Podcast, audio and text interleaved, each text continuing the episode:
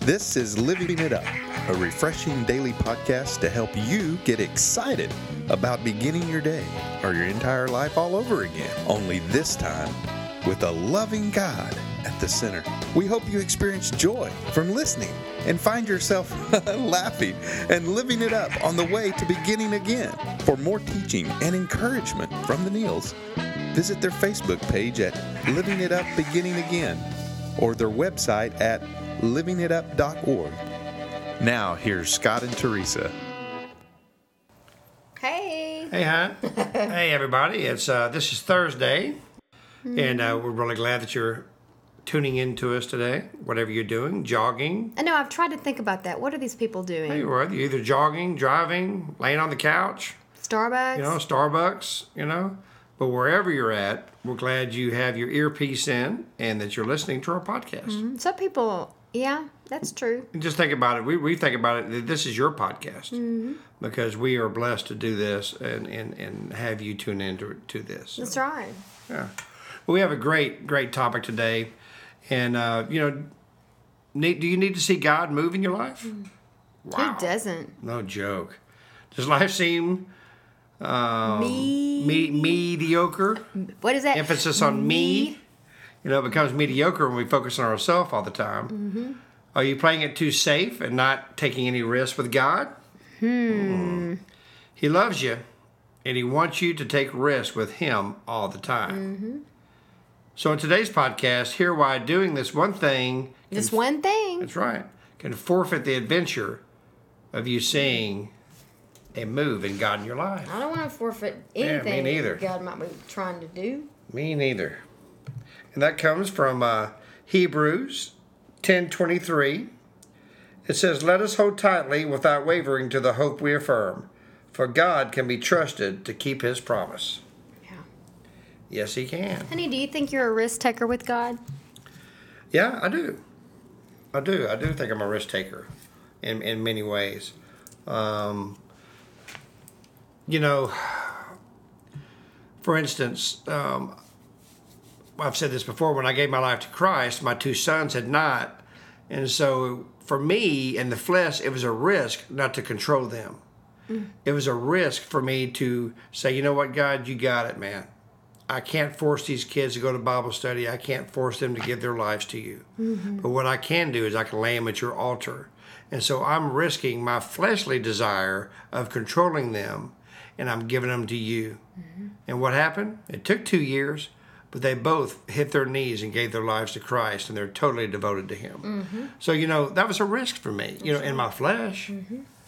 Well, we talked about and teased you all with this one thing that you could be doing that could be forfeiting the adventure of seeing God move in your life. And that one thing is running your own life. Yeah. So, see, if you had done that, you would have been running things. Oh, that's for sure. And that's tough not well, to I wanted to.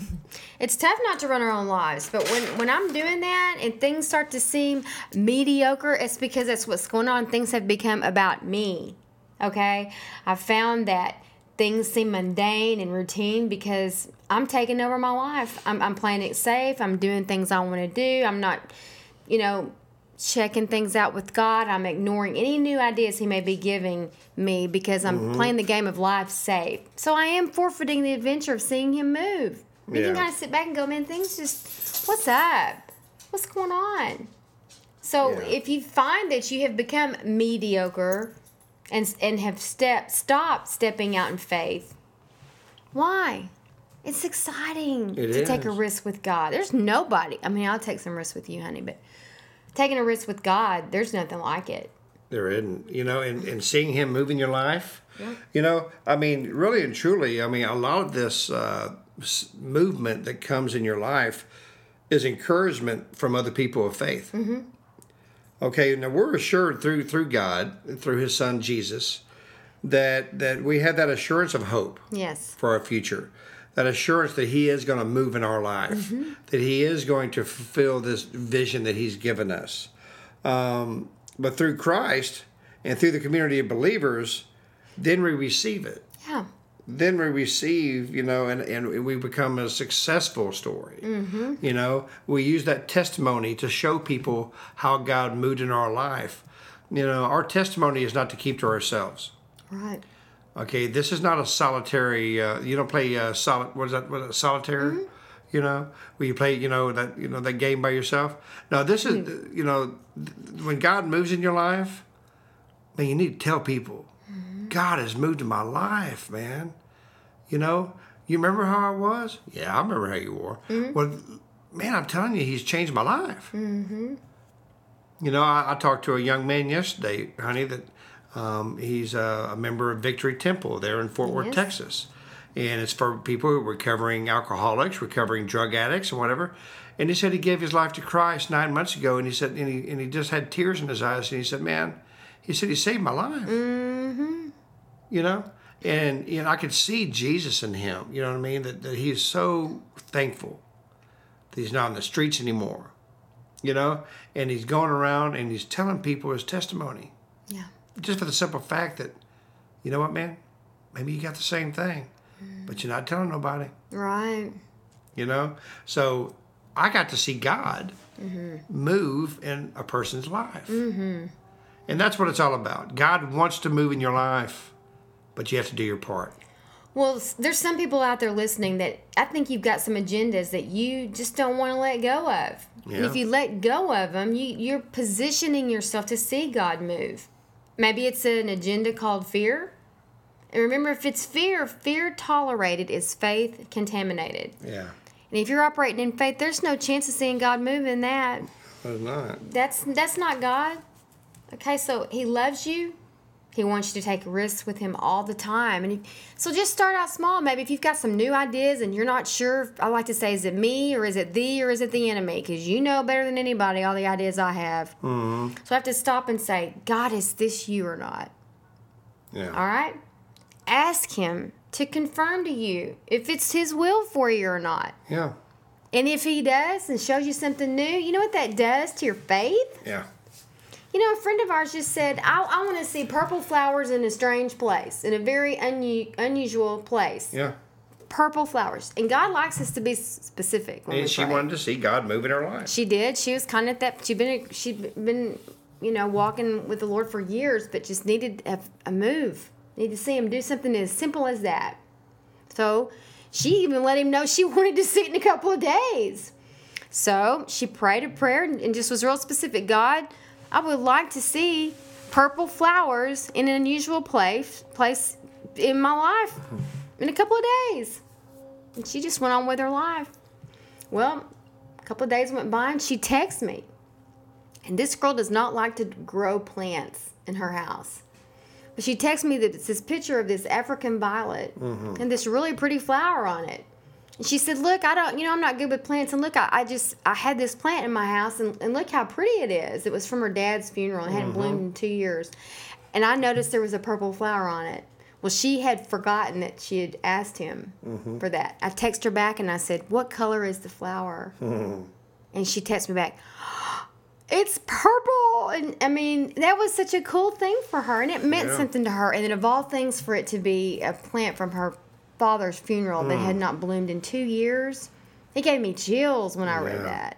So, you know, that was just something simple That's right. and and he answered her and it was it just you should have seen her the next day she was just so so excited it was That's like right. a child child faith you know Well, it is exciting when you see God move in your life. Yeah. It's so exciting. And uh, what what uh, you know what what are you wanting to see? Know, how are you wanting God to move in your life? I mean, honey, really, in order for God to move in a person's life, you know, they gotta move out of the way that's why you got to move out of the way and you got to give your life to Him. Yeah. You really do. You know, and uh, you know, I remember, remember a friend of mine. He said, "Man, from the time he was four years old to the time he was fourteen, he must have gone to the altar a thousand times to give his life to Christ.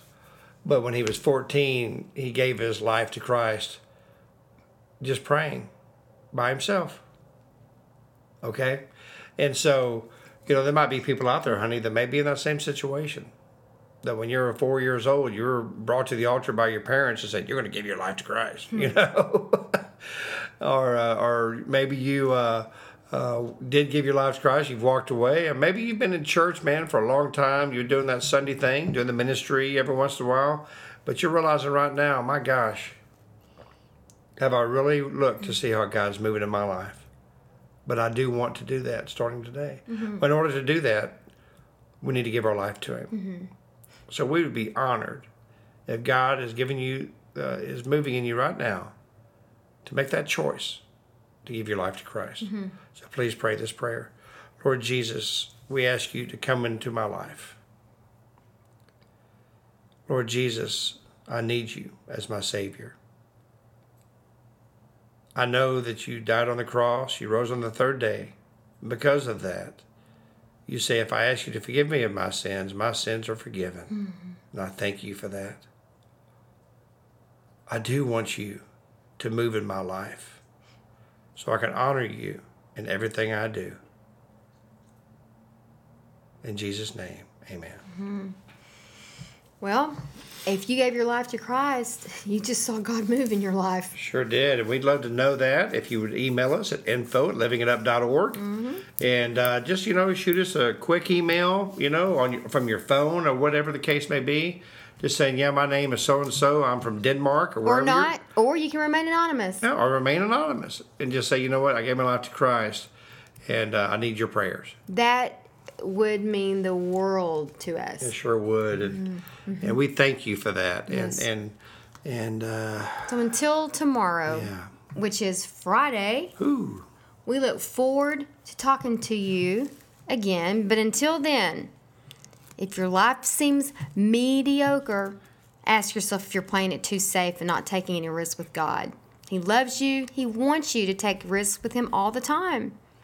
Okay, so don't forfeit the adventure of seeing God move in your life. All right? So until mm. tomorrow, keep living up living it up by taking risks with God. While beginning again.